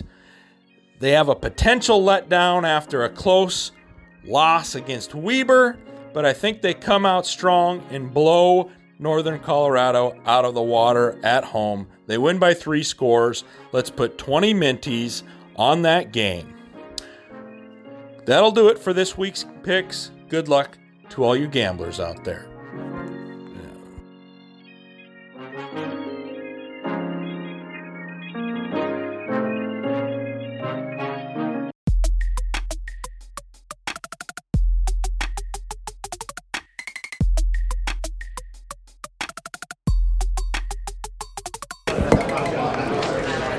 Here with Coach Jay Hill of Weber State. Obviously, coming off a very exciting season last year, a deep playoff run for Weber. Coach, I'm interviewing you in July. We're running this in November. You're about to play the Grizzlies in Montana. Uh, so I realize we have a, a long distance between the two these two items, but I wanted to just kind of get your perspective on how you're taking the success from last year and building on it into uh, 2019 season. Well, last year's success means nothing for 2019. I, I really believe that if if our players think we're going to be successful in 2019 because we were in 17, 18, that, that's not how it works. This is a new team. We got to go out and perform each and every week. We got to take care of the ball each and every week, and understand that in this league, anybody can get you, and you can go from the top to the bottom really fast. That's been proven the last couple years on a couple teams. You can go from the bottom to the top really fast. Um, every year, there's a couple teams finished to pick to finish high that end up low, and vice versa. So uh, I, I think we did a really good job last season of keeping our expectations high and sticking to our plan to win. And we had success in back-to-back-to-back years. And now we got to do it again. So on kind of that, that issue of uh, uh, you know teams going from, from first to worst, and it, it- how, how much of that you attribute to uh, the the size of the Big Sky Conference and the difference of schedule you can have every year? For example, we're looking back, or we're looking forward to this season now in July. The Bobcats and the Grizzlies have two like opponents going into into the year. Does that play into it? I don't think so, because the, the league's not that way. You say, oh, well, we got a lucky draw. We don't have to play this school and this school. But guess what? At the end of the year, you might have played all the top teams in the league. And you just never know who is going to be there. Uh, I'm a little disappointed we don't play Eastern and Montana State this year, but who knows? The teams we play might end up being first, second, third, fourth, fifth in the league. You, you never know who's going to be at the top of the league. Uh, so I don't think that plays into it. The only thing I don't like is that in the end, you might have two teams with the same records and they didn't even get to play each other. So is that it's something where if the FCS changed how the rules work and we could have a conference championship game, is that something I won't ask if you support or don't support it, but is that something you think would be good from a fan's perspective? Well, it could be, but 13 teams makes that really hard to have a championship game. I don't know how you do that. Um, but yeah, conference championship game would be all right. I, I think that that's healthy. I think that that's one more way to generate some interest, but not with 13 teams. Um, so the one thing you can control is your, uh, your regular season schedule, conference schedule. You don't have much say in or any say in. Your out of conference schedule. That's obviously something the team puts together. You all, we don't know how you did, but you have a very tough out of conference schedule with games at San Diego State, at Nevada, and then a home game against Northern Iowa. When you're piecing, what's kind of your, uh, what's your strategy going into? Uh, piecing together your out of conference schedule from year to year? Well, we want to play good teams. We want to be ready for the conference season. We don't want to play a schedule such where we think we're going to get beat up and injured and all that stuff, but we want to we want to prepare ourselves for the season. And if you haven't played good teams, then I don't think you're going to be ready. Uh, two years ago, almost beating Cal at Cal was one of the biggest jump starts you could have to a year because if we can stand toe to toe with a Pac 12 team and a good Pac 12 team at that, then we knew we could compete in the Big Sky Conference. So I want to continue to put our team in those situations where we have to compete against great teams. Got it. Last question I have for you, Coach. You're going to be coming into Montana this week when the interview airs. The crowd there is obviously the biggest in the Big Sky Conference, one of the loudest in the conference. Two weeks before that, you're going to Sacramento State where they don't have the 20,000 people in the stands. As you're preparing for these two types of games, what changes in your approach to them to get your players prepared? Not a thing. I've played in loud stadiums before. I've played in places that are much louder than Montana. Oh, where, where's that? I was in the Pac-12 for a long time. The University of Utah gets brutal loud. BYU brutal loud. Oregon brutal loud. Washington brutal loud. Uh, so I've played in those stadiums, and if your players know going in, hey, it's going to be loud. We got to handle the noise. We got to do some things. North Dakota, we played at in Fargo, North Dakota State. Th- those places get stupid loud, and if you just handle the situation the way it's supposed to be, then it, it doesn't go from it goes from distracting to fun. And we played my second year at Weber State. We played at Grizzly Stadium, and we played great. And if you go in there and you play great early, and you jump out to a good lead early, then crowds go quiet. Uh, one more question. We had we asked our fans uh, something we could ask all the coaches. This is one that was submitted by one of our listeners. If you had to compare Weber State to an NFL team, what NFL team would it be? With the with the sense being that North Dakota State would be the New England Patriots.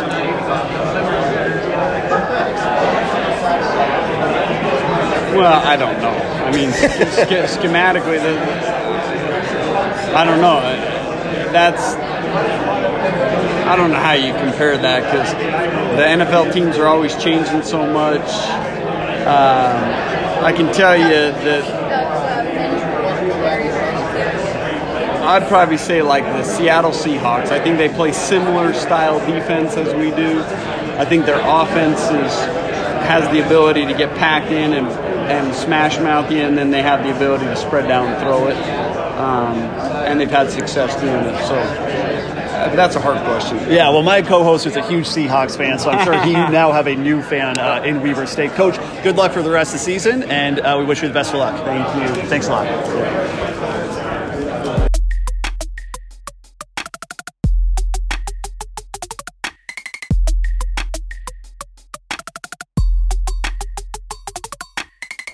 All right, thank you to Montana Parlay first off for the parlays picks. He's been doing it all year. Catch a little bit more fire at the end of the year here, making some people more money. Also, thank you to Coach Jay Hill from the Weber State Wildcats for joining Bear Tycoon in Spokane for the Big Sky Media Days.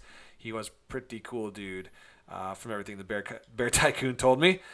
Pretty cool, good. Pretty. I can't even say pretty cool dude. Yeah, great guy. Great guy. I love that. I mean, I gave him an out not to talk shit on kind of the size of the conference and scheduling challenges, and he was like, "No, let's talk about it." And I, I just liked how open he was shit. about it.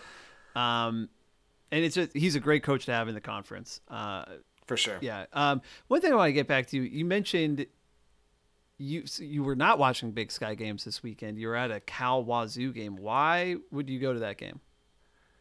Well, I, I watched the Montana State game while uh, while I was driving over to the to Berkeley. You were Quite the watching it? place over there in the Bay Area. Uh, yeah, on, on Pluto. Who was driving? Uh, actually, um, I mean, it was like responsibly watching. oh man. You know, Okay. like Don't do that ever. and and and the sound. hey, mom. No, the sound was like coming over the Bluetooth, so I wasn't like having to keep my eyes on the the iPad in the other seat.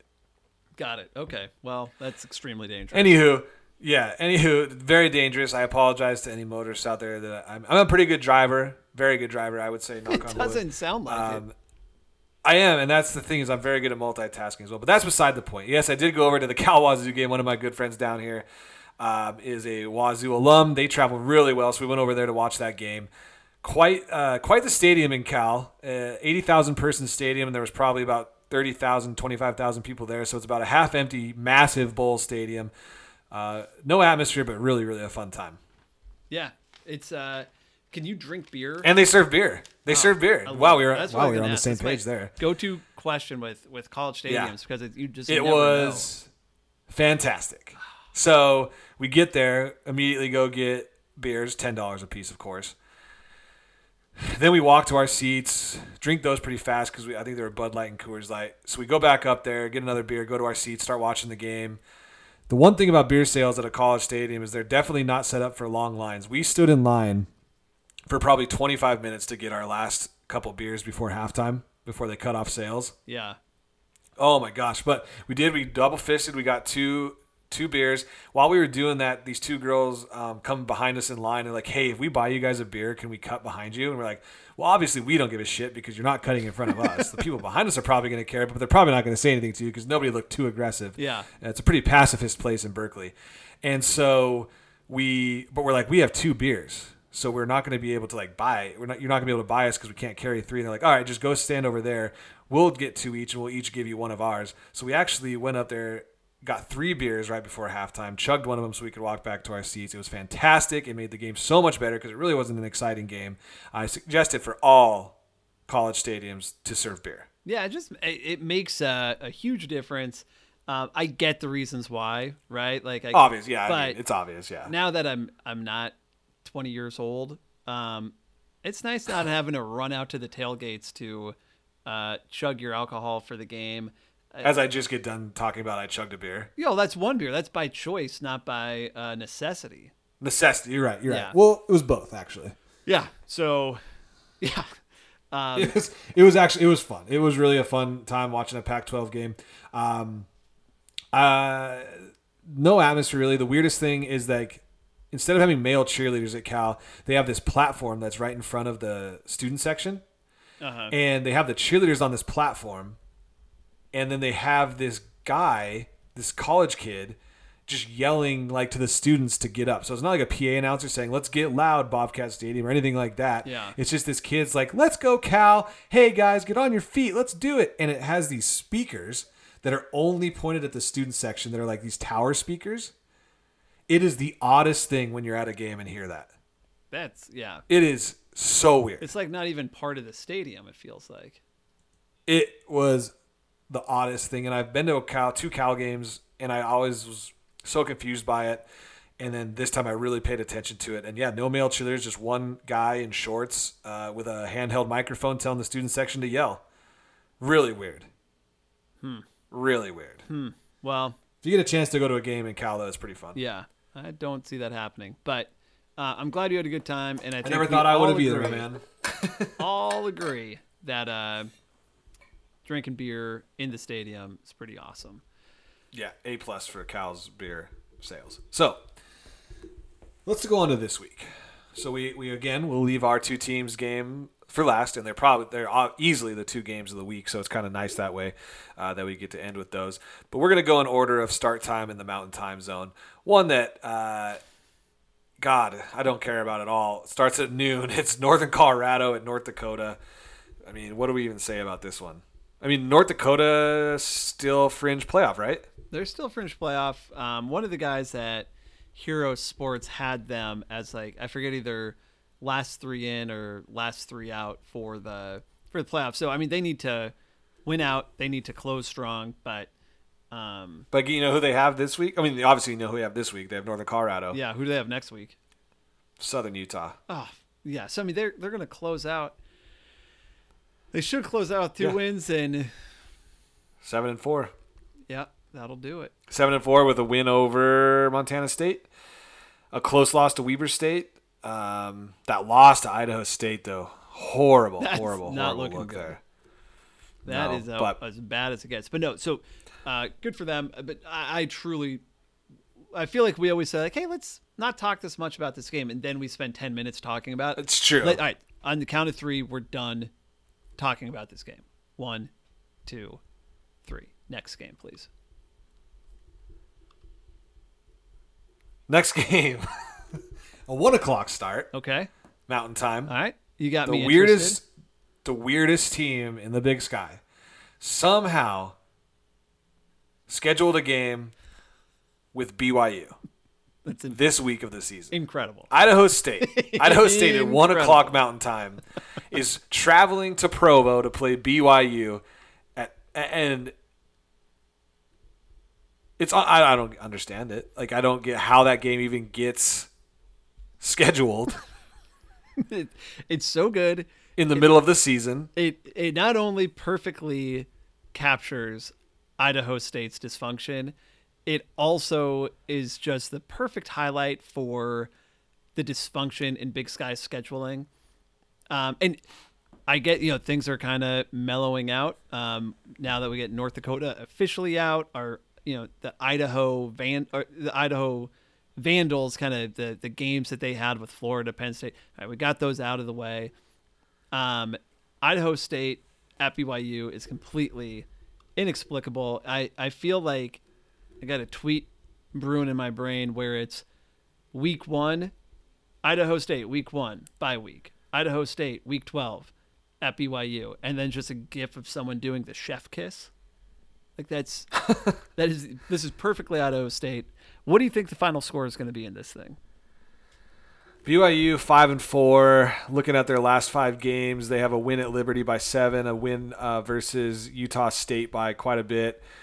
That win, I did see this game actually. I was watching it because it was like the last game on that day, and I didn't have my football fix. Was uh, BYU beating number fourteen Boise State on the road? So that was a pretty big win. Yeah. So BYU's not a bad team. They're not great, but they're not bad. I'm going to guess forty-two to three. Four two three. So we talked about this last night on Big Sky Big Takes, and everyone was kind of in that same boat. Like, oh, like 42 to 7, 42 to 3. Uh, Idaho State, in the past few weeks, they lost 48 to 5 at Eastern Washington. They let Southern Utah put 59 points on them. They got they lost to Northern Colorado. They lost to Montana 59 to 20. Like what why shouldn't BYU be putting up as many points as like Penn State put up on Idaho? Like this is Idaho State is not kind of bad. They've demonstrated They're very bad. They've demonstrated that they are very bad. Besides that weird North Dakota game, they're bad. Uh, the only thing that I like, the only thing I can come back with on why I would put it at that is because this team is going to get a lot of people playing time. They're third stringers. The you know there's there's three games left in the season for BYU. So if they have any guys that they want to play these last three games and still redshirt them Sure. to maybe get them Okay. some PT. That's fair. So the only thing I was thinking is it may not be I mean, it's obviously not going to be their first team probably in the second half at all. You play some guys that didn't get to play all season. You get them three games the rest of the year, and it's Idaho State, UMass, and San Diego State. Which what the hell is BYU doing with their scheduling? I don't. Idaho know. State, UMass, and San Diego State are basically all three FCS teams. Like San Diego State's an FBS team, but they almost lost to an FCS team this year. Um, Yeah, Very, very weird, weird life season, of being but- an independent, right? Oh yeah, very weird. Um, but that that would probably be the reason why I would have them not getting like absolutely shit canned like Idaho did to Penn State. Yeah, BYU, uh, like you said, five and four overall, two and one against top twenty-five teams, five and three against teams with a winning record. I just, I don't know. It's just dumb. This It's weird. this seems like they are going to stomp. Yeah. Oh, they will. And you know how They I feel will. like whenever we play an FCS game, it's like, well, the goal is, uh, you know, I hope no one gets injured. I wonder Yeah. if, if Idaho State's coaching staff is like, oh boy, I hope we clear out some of this garbage through injury, and then we can get these guys off our roster. Just like, just like uh, improvement through like attrition, injury attrition, Exactly. or Just like, like- just general disdain for football after this game. just hope that whoever's next up is not as bad as as the guys they currently have on the field. Like you can't, you can't like fire somebody because they're old and live in California and you're gonna get sued. Um, so it's like you don't want to demote somebody because maybe their parents will yell at you. So you just hope they get injured and the next person up is better. Kind of Yeah, like you that. don't want to hurt anyone's feelings, so just hope they get injured. yeah. All right. Not a lot of beer probably sold at that stadium, huh? No, no one's gonna have fun at that game. And if there was, it'd be like 2.3% alcohol. Uh, all right, what's the next game we got? All right, the next game, another just absolute, you know, very close to being a game of the week, uh, is Northern Arizona and their four and six record traveling to Cedar City, um, Utah, to play Southern Utah, the two and eight Thunderbirds, who I think we have second to last in the Big Sky podcast power rankings. Yeah, and they So just kind of like a shit game. Yeah, they both stink. Um, Northern Arizona is going to win this game because of Case Cookus. Uh, I think that's somewhat obvious. Um, The- and yeah. The only if thing Northern that- if Northern Arizona can run against Southern Utah like they did last weekend against uh, Weber, it was a Weber, right? I'm getting all those games mixed up. No, Northern Arizona played Sac State. Yes. If they can run on Southern Utah like Northern Arizona ran on Sac State, they're going to easily win this game because Montana State ran all over Southern Utah. Uh, Joe Logan should should get maybe 300 to 400 yards against Southern Utah on Saturday. All right, the only thing to watch for in this game is Case Cookus. He has hundred passing touchdowns, uh, which he's the only the second player in Big Sky to hit that mark. He's second only to Vernon Adams, who has 110. Uh, now, granted, Vernon Adams did it in much less time than Case Cookus, but Cookus is facing a team that has given up almost the most touchdowns in all of the FCS. In fact, I think they're Southern Utah is ah, God dang it, I just had it up. But they have one of the worst defenses in the league. Case Cookus if he wants to catch them, they're 124 out of I think 126 in terms of uh, touchdowns given up this year. If Case Cookus wants to catch Vernon Adams, Yeah, he has to have a big time game. Let's But who who better to do it against? and he closes out with Southern Utah and Idaho. So Oh, yeah. it's it's That doable. record is as good as gone. it's doable. Ten touchdowns Yeah. over these two games, So doable. Yes, Southern Utah, ten games, fifty-two touchdowns allowed, five point two touchdowns per game. You know who the second worst defense though touchdowns allowed in the Big Sky is? You probably do because the stats are in front of you. You tell me. Northern Arizona with 50 per game. So this is two of the least. These two teams are basically sieves when it comes to defense. Like, Wow. there's going to be a lot of points in this game. Yep. that is why I'm going to watch this game or watch it just to see if each team can get above 40 points because it's it's definite chance. They're each allowing about five touchdowns per game, and something has to give. Yeah. There's going to be a lot of points in that game. That's about all we really need to talk about this game too. Yeah. Next game got number six Sacramento State traveling up to Moscow. This is my lock of the week. You have Idaho winning this game, huh? Idaho winning this thing outright. Uh, just got here, and so not only does Paul Petrino get up for games that and get his teams to perform, win where they shouldn't win. Um, I just think that he. I'm trying to pull up his stats. Um, he can he can improve What a smooth the podcast Vandals. tonight. He can improve the Vandals to five and six, and that would be an improvement on last year, making it harder for them to fire him. Would that be bowl eligible if they were FBS? Probably, yeah. Maybe they'll still get into the Boise Bowl or whatever shitty bowl they used to play. Maybe that's like if they're like, we're gonna fire you, and he's like, well, I would have been bowl eligible if he didn't make us drop down. This is not what I got into. I wasn't trying to make playoffs. I was trying to make bowl games, man. Yeah. So last year, the past two seasons, he's won four games. Went four and eight, and then last year in the FCS, four and seven. You can get up to five and six. That's showing improvement. Now, I think he wants to be fired.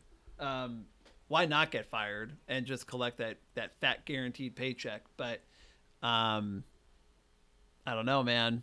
I just got a feeling it's in my gut. The gut's wrong almost every time, but I'm going with it. All right.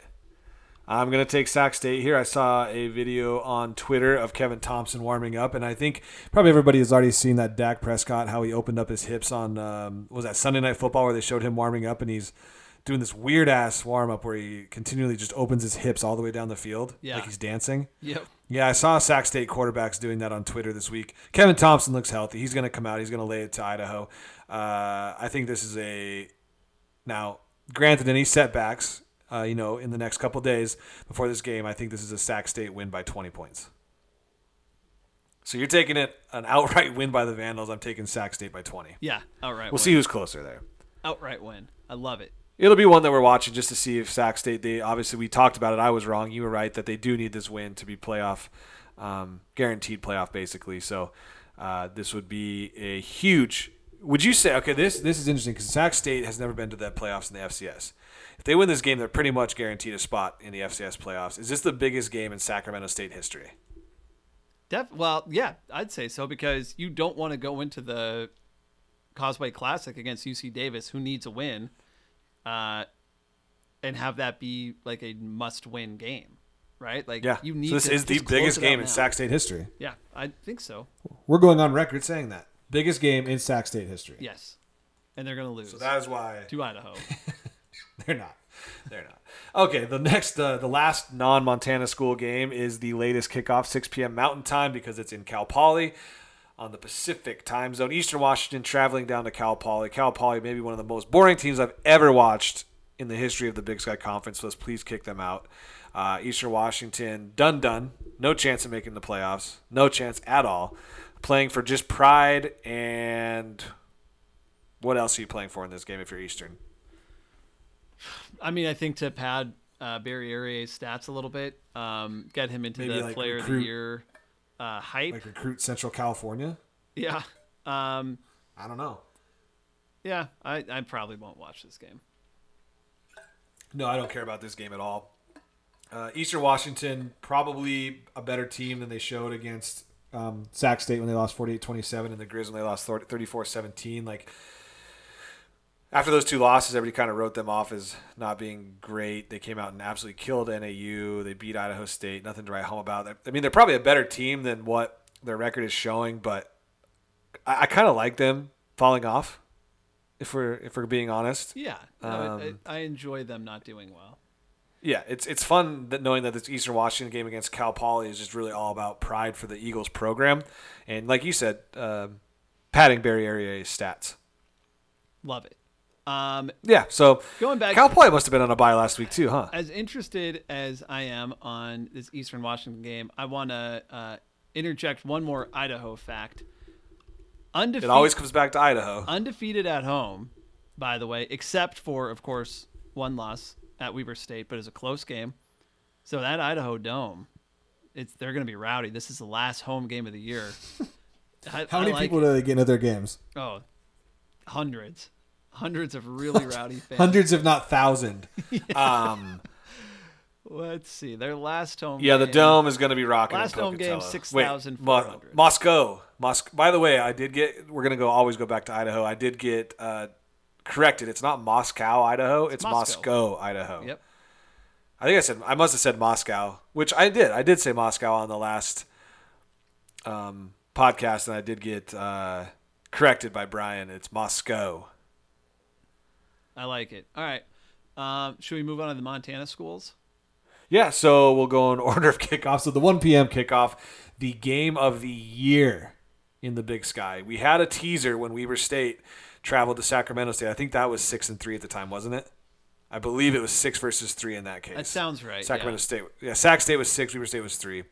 We get to do it all over again. Number three, Weber State traveling to number five, Five or six, Montana? depending on the rankings. Yes. depending on which which poll you're looking at. Um, the I mean, I think I put it in the Slack earlier this week. I really can't. believe It's just it's so funny how little you know i'm going on twitter and stuff and everybody knows it's a big game but like stats hasn't really talked it up massively hero really hasn't talked it up this is the number three and five teams in the country playing in one of the best venues in the united states Yeah. i still don't think it's getting the hype that this deserves this is a phenomenal matchup with weber state traveling to missoula Yeah, and it is Grizz are uh, number four in the AFCA coaches poll, number five in Yeah. the Stats FCS. Stats poll, yeah. Um, so it's either three versus four or three versus five. Uh, either way either way, it's uh, it's it's en route. So don't plan to watch this on Pluto. Make your adjustments if you're an out of stater. Find somebody to watch at because it should be a great game. The Grizz have been rolling. Weber State has been rolling. It's a, a you know a great offense going against a great defense. It, this is the the highest ranked team. I saw somewhere online this is the highest ranked team that the Grizz are playing in Washington Grizzly Stadium since that win against North Dakota State a few years north ago. North Dakota state yeah Um, it it's a huge game, and if you care about look, we all like our two teams, the Bobcats and the Grizz. That's fine. Um, but if you care about kind of the Big Sky Conference generally, this is a must must watch game. This stop Oh, what you're sure. doing, cancel your plans, watch this game. It should be we we circled this at the beginning of the year as uh, you know this is going to be a great game. Uh, This is going to be a tough game for the Grizz, and it will be. But the season has just played out where now this is a premier game. Yeah, and I think the difference between this, uh, the difference between this game and the difference between when Weber State traveled to Sacramento State is going to be the atmosphere. Like, this is one if that Sac State Weber game would have been on Root Sports, you would have had people scrolling through, seeing that, and thinking that they were probably watching, like, not saying the product on the field, but just the atmosphere in Sacramento State. You'd think you'd be watching like a big high school in Texas football game or something like that, right? Just because the stadium like that's not me shit talking the two teams because the two teams are very good teams, and, and I don't like shit talking the skill level of FCS because I think it's uh, I love the FCS football, but it was just the atmosphere. You're not going to stop and watch that game if you're a casual fan. Yeah. This one being on Root Sports and being broadcast from uh, Washington Grizzly, I think is such a good look for the FCS, a good look for the Big Sky, and adds so much more aura, atmosphere, whatever you want to call it, to this game. I'm, I am glad that it's in either one of these if it would have been in Weber, it obviously is not as big of a atmosphere as Montana, but it still would have been better than Sac State. So I'm glad that this one is getting the venue that it deserves between a, a top five, two teams in the top five playing. So uh, I absolutely love that fact and love that you know that that uh, we get to put that that Big Sky reputation out there with it being in a fantastic venue. Yep, it's a premier venue, and it should be uh, uh, you know good temperature. Not going to be snowing. It would be it would be sweet if it was snowing outside. Um, but So the weather's 46 degrees is the uh, is the uh, forecast right now in Missoula. Yeah. 46 with a little snowflake under the clouds, so there might be some flurries. Yep, and we have. I mean, there's- a a couple unknowns. I would- State is is banged up. Um, we don't know if Josh Davis is is going to play. Um, we're assuming he is, but you don't know. The Grizz are banged up. Sammy Akem got hurt last week. Uh, he's listed as the starter um, in the depth chart, the two deep and it, we there's just there's a bunch of unknowns. I hope both teams are at full strength. I, I want the Grizz Yeah. to win. Uh, a Dalton Sneed starting, obviously. I want the Grizz to win uh, against a Weber State team that is at full strength, not missing some of their best players because I don't want to hear you discount this as a win next week. I would never. Um, it hurts that you'd ever say that about me. Um, but uh, yeah, I hope that Weber State's at full strength so they can beat that Grizz ass for sure, definitely. Also, of note, when we were talking about the weather, wouldn't that be nice? A 46 degree cat Grizz. Yeah. Yeah. What's the temperature looking like? Do we have a? I don't know. I haven't looked at the Aggie weather yet. All right.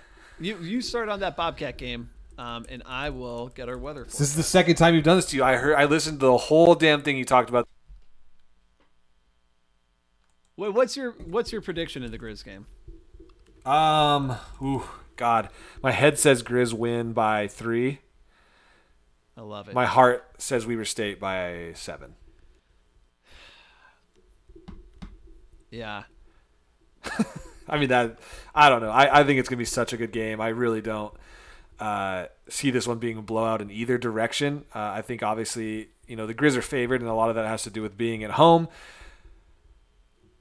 Yeah. being on a pretty good streak right now. Um, so that's that's the reason why I, I say that. I really do hope that I'm wrong. I do hope that Weber State uh, beats them, but uh, we'll see. So should be fun either way. So that is Weber State of Montana. Then we go to the last game on the slate, the last game that we're going to talk about on the slate, and it's Montana State traveling back to California.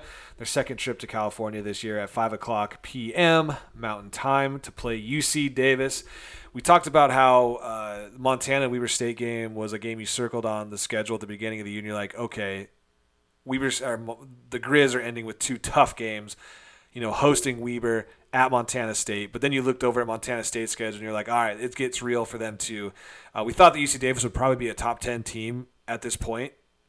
And so we were probably looking at this being a top 10, um, a battle of two top 25 teams. The season Yeah. hasn't gone for Davis how we thought it was, but it's still a premier matchup of, of, of two good teams.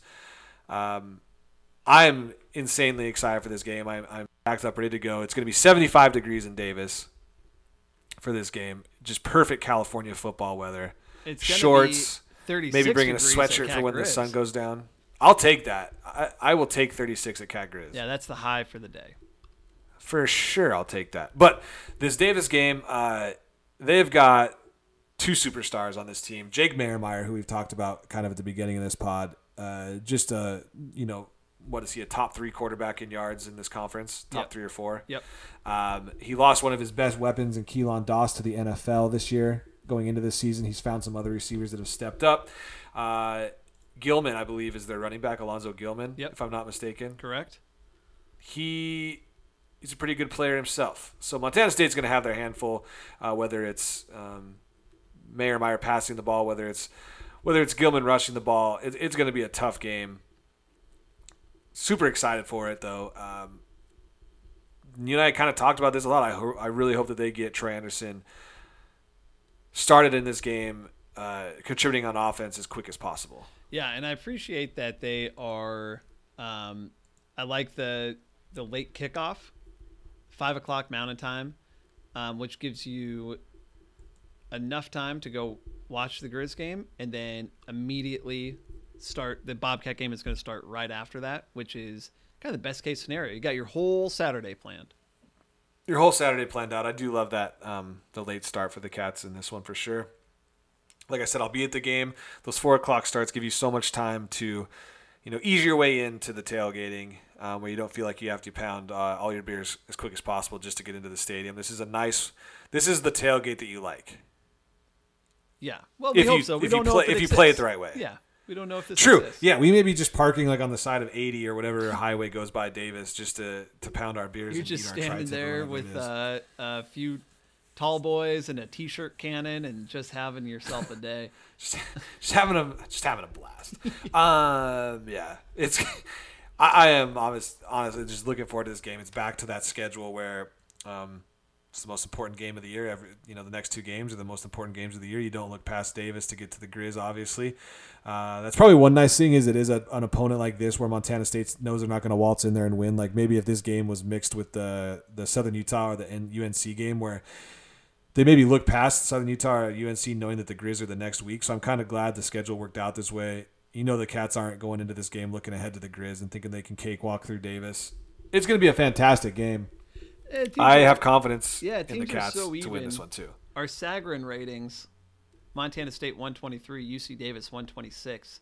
That's about as close as you can. I think that's the closest matchup we've had all year. We've had, yeah. That is Um, probably the closest we've had all year. Yeah. Uh, oh, and same same. Uh, we got two UM 87, Weber State 90. So three points uh, separating both these teams in these games. Pretty exciting. Uh, I all I want to see out of this game is Troy Andersen. More and more of Troy Andersen. Um, because watching Tucker Rovig is just not cutting it for me anymore. It's not very fun. no. It is It's not very fun. And this UC Davis, and we kind of talked about uh, Eastern Washington's record probably not being reflective of their team as a whole. This UC Davis team, such a weird season for them. You know, they almost, I mean, they, they hung with Cal in their opening game.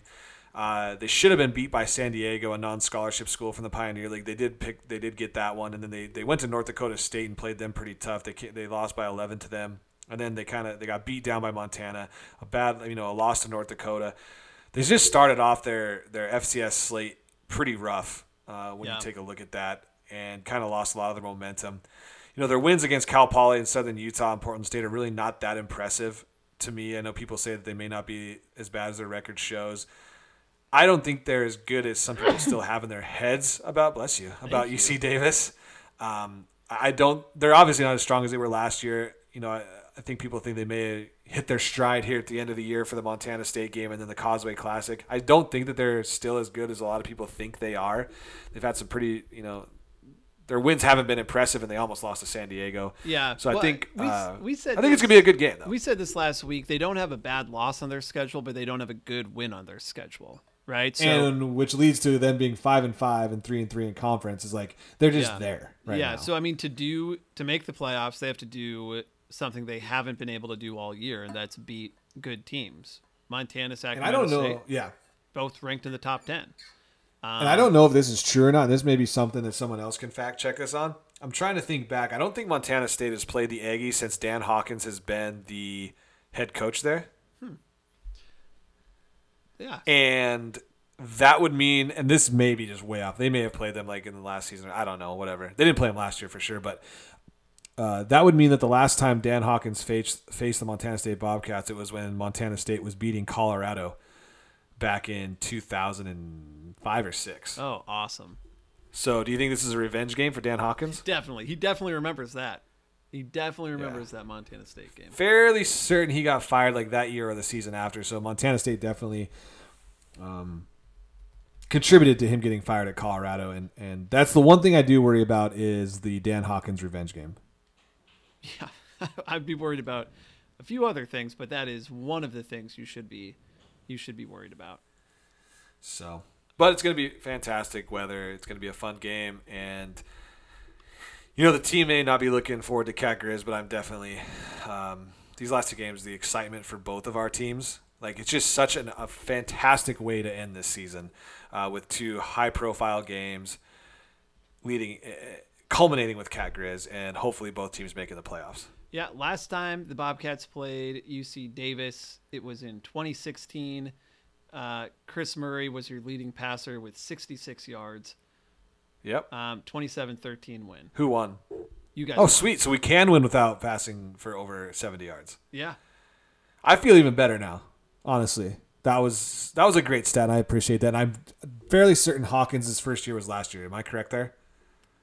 I think so. I it, he was definitely not there in 2016. Okay. Oh, that was and then so, uh, yeah. So yeah, definitely wasn't there. So yeah, the last time the Cats played uh, Dan Hawkins, it was uh, when he was with Colorado, and they knocked they beat them with a field goal. Knocked knocked him out of a job. Yeah, they, I was gonna say like knocked him out of the tournament. I don't know what the hell I was thinking of there. Yeah, he started Um, in 2017. Yeah, so we definitely have not played Dan Hawkins since then. I haven't seen that on Twitter. I'm like, surprised Greg Rockhatcher, uh, any of those guys, even the the Skyline guys haven't said that, or maybe I just haven't been paying enough attention to them. Skyline guys seem like they've been. I didn't steal that. By the way, I did not steal. If if that was already tweeted out, I did not steal that from anybody. Okay. Well, Disclosure. Who knows? Um, they, I feel like Skyline's gone, been not tweeting as much as they used to. So hope everything's okay. I think they're more. I think they're more podcast media now. Oh, okay, makes sense. Um, Different avenues. all right. Do we have any watches? No, the Eagles were on bye last week, so nothing from Alex Singleton. Well, no, that's exciting. He probably had a nice little weekend. Probably put his feet up. Chilled a little bit, just hung him. out. Yeah. Yeah, but besides that, uh, only thing I have is a is a guess who's back, and that would be Montana State hoops. They almost beat uh, Utah State. Oh yeah. Number 17, Utah State down in Utah. Um, so pretty fantastic start to the year for the Montana State Bobcats. And then they had uh, Frontier Power Conference Rocky Mountain College come down to Bozeman to play them. Come over to Bozeman to play them, and uh, they they they knocked them around pretty good to like the tune of 35 points or something like that. So um, Montana State basketball's back, baby. Good. Uh, I Danny Sprinkle. got to give out our award for the uniform of the week. It's something we do every week, sponsored by uh, the Hotel Finland. War, uniform of the week. Eastern Washington's basketball team. You see these guys' uniforms? No, They have a skyline. what I'm assuming is the Shut Spokane skyline. Is it Spokane? uh, or Cheney. Um, they have some skyline on their uniforms, which makes it seem like they play in like a huge city. Uh, we'll tweet that out. If I think the I don't think at the Cheney club- has a skyline, do they? Well, it. I can't. It might just be you know like sometimes schools will have like their little skyline of like all Yeah. their buildings. It might be that, but if it's that, that's kind of sad. I mean, it's not like a impressive or uh, notable campus. Yeah, So that's interesting. I'll have to check. I'll t- send me that when you can. I will. I will. Please. Uniform of the week. Eastern Washington.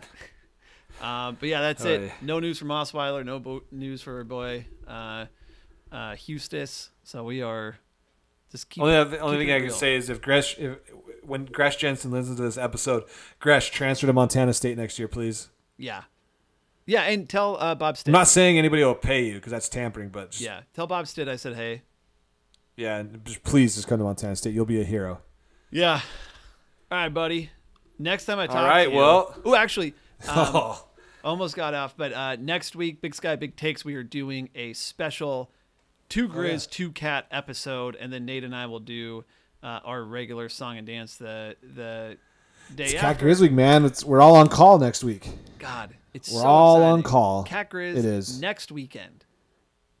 Next next weekend is Cat Grizz, and I am so excited. Yep. Right, man. It's been real. All right, everybody. Thank you for listening. No interview today because we got it out of the way first because we were we were responsible Yeah, but we do have did our during boys, the podcast instead of just throwing it on at the end. our boys and gal from uh, Laney Lou and the Bird Dogs who are playing, Playing us uh, out. the night before Yep, Cat Grizz. So check them out. I was right. All right, everybody. We love you, and we will see you next week. And we'll be talking about Cat Grizz. But have a fantastic week. Don't don't take this weekend for granted because we have some fantastic games. Later.